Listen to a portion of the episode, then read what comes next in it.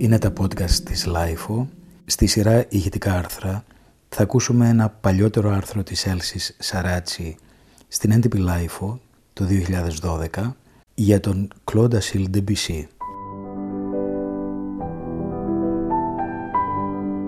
που έχει τίτλο ένα στίχο της Emily Dickinson That phraseless melody the wind does εκείνη την παλιά μουσική μες στα κλαδιά εκείνο το τραγούδι που χωρίς λόγια το τραγουδάει ο άνεμος.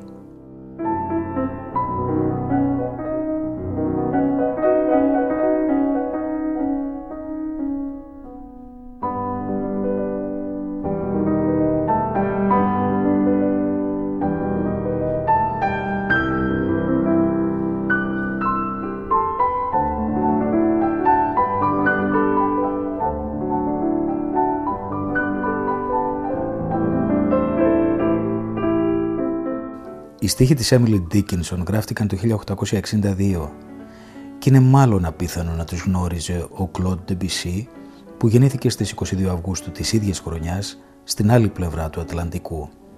Εξακολουθούν όμως να φωτίζουν προφητικά μάλλον παρά συμπτωματικά τη μουσική κληρονομιά της ηχητικής φαντασίας του.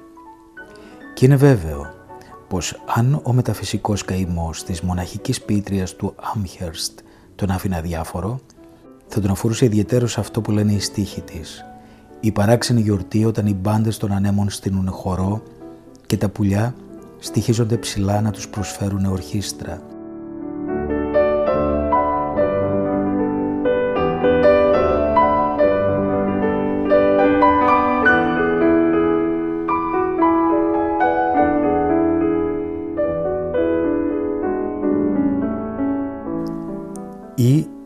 Άλλη στίχη της, η ευχή να ευλογηθεί με καλοκαιρινές φιλοσχές ο απόκληρος, που ποτέ του δεν άκουσε εκείνο το αόρατο τραγούδι να υψώνεται επίσημο ως του δέντρου την κορφή, σαν κάποιο καραβάνι ήχων φευγάτο από την έρημο στον ουρανό να σκόρπισε, μετά να έσμιξε και χάθηκε σε αχώριστη πομπή, με την οποία κλείνει το απαράμιλα μουσικό αυτό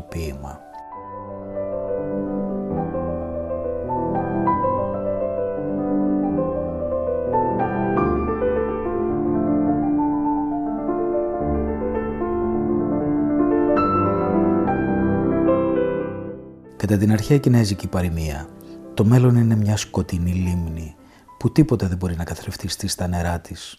Και ακόμα και η αρνητικότερη υποδοχή που κατά παράδοση επιφυλάσσεται από το αναγκαστικά οπισθοδρομικό σώμα της εκάστοτε ακαδημαϊκής παράταξης στο διαφορετικό μουσικό συντακτικό, έρχεται η στιγμή να αναφερθεί ανεκδοτολογικά ως τυπικό δείγμα ανθρώπινης αδυναμίας υπέρβασης των αισθητικών συμβάσεων.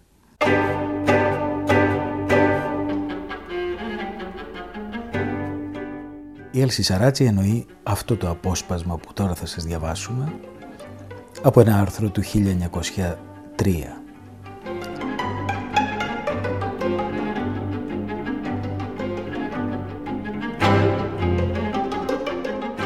Συνάντησα τον Ντεμπισί στο καφέ Ρίς προημερών και η μοναδική ασκήμια του ανθρώπου αυτού με άφησε άφωνο. Το πρόσωπό του είναι επίπεδο, η κορφή του κεφαλιού του είναι επίπεδη, τα μάτια του πετούν προς τα έξω αφύσικα, το ύφος του είναι θολό και σκοτεινό και με τα μακριά μαλλιά του, το αφρόντιστο γέννη του, τα αλόκοτα ρούχα του και το μαλακό καπέλο μοιάζει περισσότερο με τσιγκάνο ή κροάτι ή ούνο παρά με γαλάτι. Τα ψηλά προεξέχοντα μήλα του προσώπου του τον κάνουν να μοιάζει με Μογγόλο. Είναι βραχικέφαλος και τα μαλλιά του είναι μαύρα.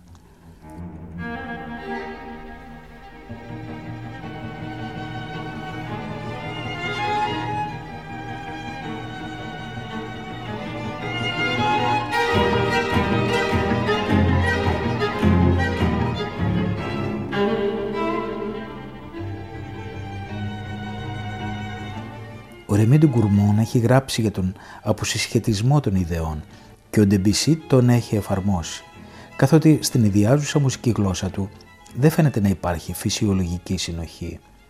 Η ίδια η μουσική φόρμα έχει αποσυνδεθεί. Οι τονικότητες είναι από ασαφείς έως και βίαια φύσικες στα συνήθιστα αυτιά. Αν ο δυτικός κόσμος υιοθετούσε κάποτε τις τονικότητες της Ανατολής, ο Ντεμπισί θα ήταν ο μόνος συνθέτης που θα τα έβγαζε πέρα με αυτό το σύστημα με τα τέταρτα του τόνου και τα τέταρτα των τετάρτων. Και πάλι, καθώς κοιτάζω την παράδοξη ασυμμετρία του προσώπου αυτού του ανθρώπου, τα μητερά αυτιά φαύνου, τα προεξέχοντα μήλα, σίγουρα πρόκειται για στοιχείο της Ανατολής και η μουσική του θα πρέπει να αντιχούσε στους ναούς των λόφων της Βόρνεο για να υποδεχτεί τους κυνηγούς κεφαλών που επέστρεφαν με τα μακάβρια πολεμικά τους λάφυρα.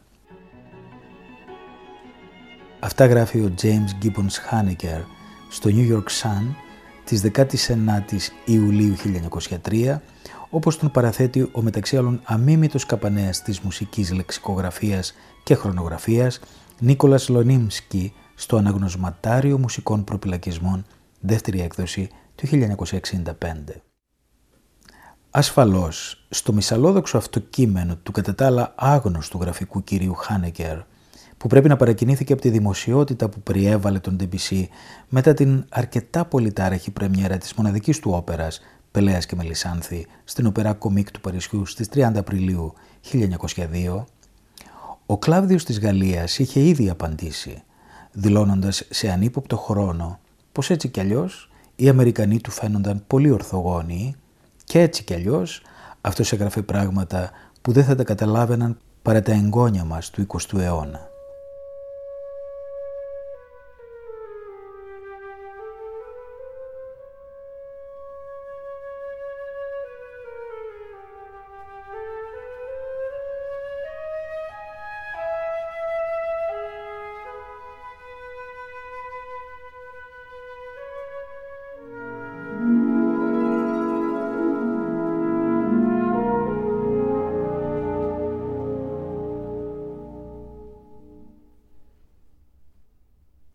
Ήταν γοητευτικός, αφού τον ερωτεύτηκαν μέχρι αυτοκτονίας και τα δύο φύλλα. Ευαίσθητος και τρυφερός. Η κόρη της δεύτερης γυναίκας του Ντεμπισί από τον πρώτο της γάμο θυμάται πως όταν ο συνθέτης ένιωθε δουλεύοντας μοναξιά, συνήθιζε να στέλνει τρυφερά σημειώματα στη γυναίκα του από τον ένα όροφο του σπιτιού του στον άλλον. Ένα από αυτά έκλεινε με τη φράση «Αυτή η μοναδική γοητεία σου». Ήταν λοιπόν ονειροπόλος και ενδοστρεφής, ειλικρινής με τον τρόπο του, υπέροχος πατέρας, γεμάτος με αισθητικές παλινοδίες, κάποτε σκληρός, απαιτητικός από τον δημιουργικό εαυτό του σε βαθμό που να μην τον ικανοποιούν ποτέ τα έργα του. Ένας μεγάλος, ίσως ο μεγαλύτερος ποιητής των ήχων που γνώρισε ο 20ος αιώνας, ερωτευμένος με τη γαλλική γλώσσα και τους μεγάλους ποιητές της, Βερλέν, Μποντλέρ, Μαλαρμέ, η αγαπημένη του, κριτικό πνεύμα κοφτερό που η αμίμητη οξυδέρκειά του σχεδόν υπερφυσικά ευστοχή, πλούτησε με μια πολύτιμη παρακαταθήκη ανθεκτικών διατυπώσεων τη μουσικοκριτική της εποχής του αλλά και του μέλλοντος.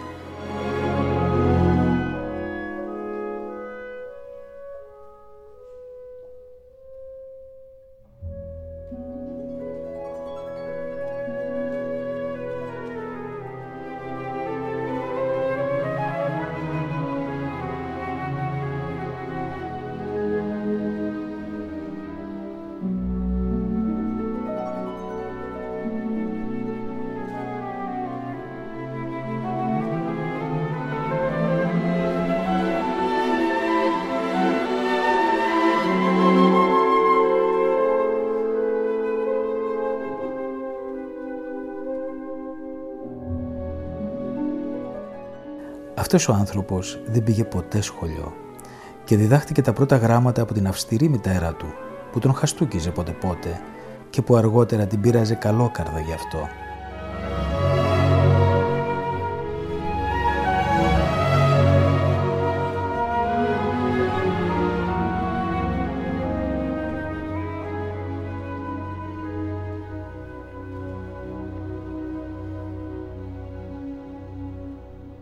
Οι τεχνικές καινοτομίες που εισήγαγε ο Ντεμπισί στη μουσική γλώσσα είναι εύκολο να απαριθμηθούν. Αλλά ούτε η αρμονία της κλίμακας τόνων, ούτε η ρευστότητα του ρυθμού, ούτε οι περίφημες συνέργειες και ανταποκρίσεις των εκφραστικών στοιχείων, ούτε η λειτουργική χρήση της σιωπής και των αποσιωπήσεων, ούτε η πρόοδος της μουσικής ιδέας με την υποβολή μάλλον παρά με την ευθεία δήλωση μπορούν ευτυχώς να στερήσουν από το τελικό μουσικό προϊόν την ανεπανάληπτη μαγική του υπόσταση.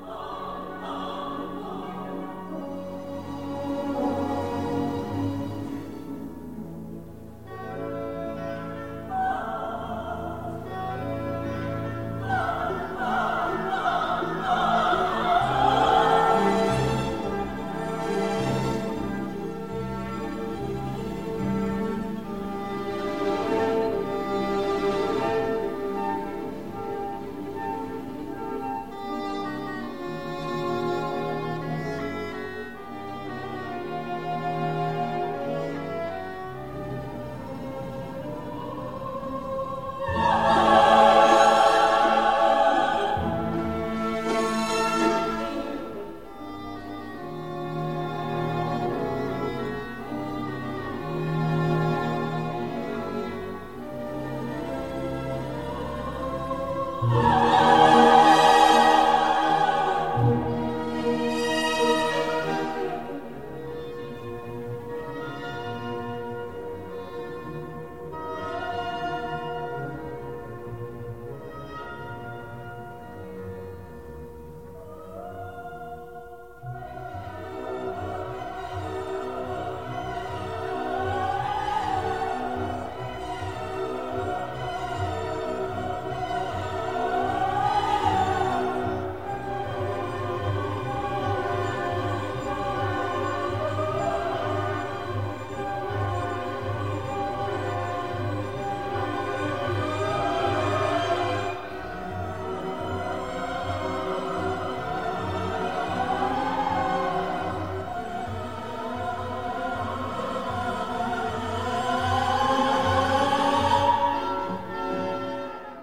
Για πολλούς και για τον Πιέρ Μπουλέζ, η γέννηση του σύγχρονου μουσικού αισθήματος ανακοινώθηκε από την εναρκτήρια φράση του φλάουτου στο πρελούντιο στο απομεσήμερο ενός φαύνου, πολύ πριν επιβεβαιωθεί με εαρινή, εγερτήρια έμφαση από τα ανεβοκατεβάσματα του φαγκότου στην πιο ψηλή περιοχή στην αρχή της ιεροτελεστίας της Άνοιξης και πρόδρομο λυρικό επίτευγμα του συνθέτη είναι αυτό που ο ίδιος περιέγραψε καλύτερα από κάθε άλλον μιλώντας για τον Πελέα και Μελισάνθη.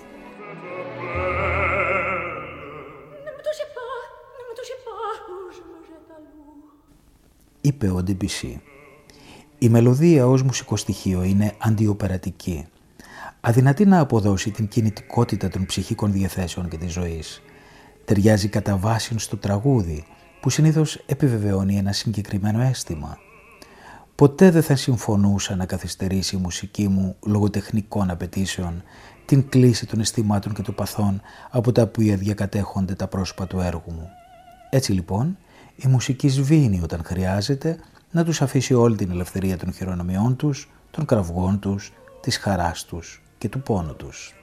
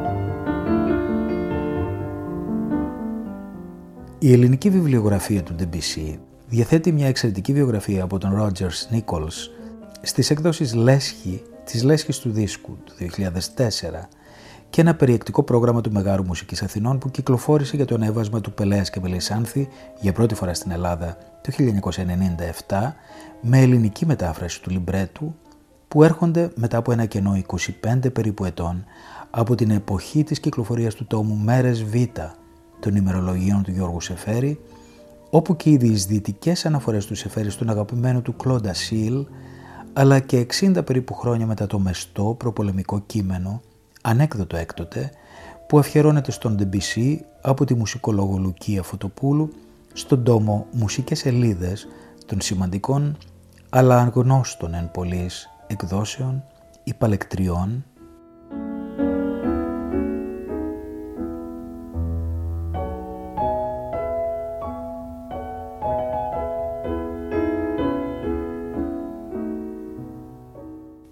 Η Έλση Σαράτσι υπεύθυνη για δεκαετίες της περίφημης λέσχης του δίσκου στη στοά της όπερας, έγραψε το άρθρο αυτό για τον Claude Debussy σε μια NDP Life του 2012 με τίτλο «That Phraseless Melody the Wind Does» από ένα στίχο της Emily Dickinson.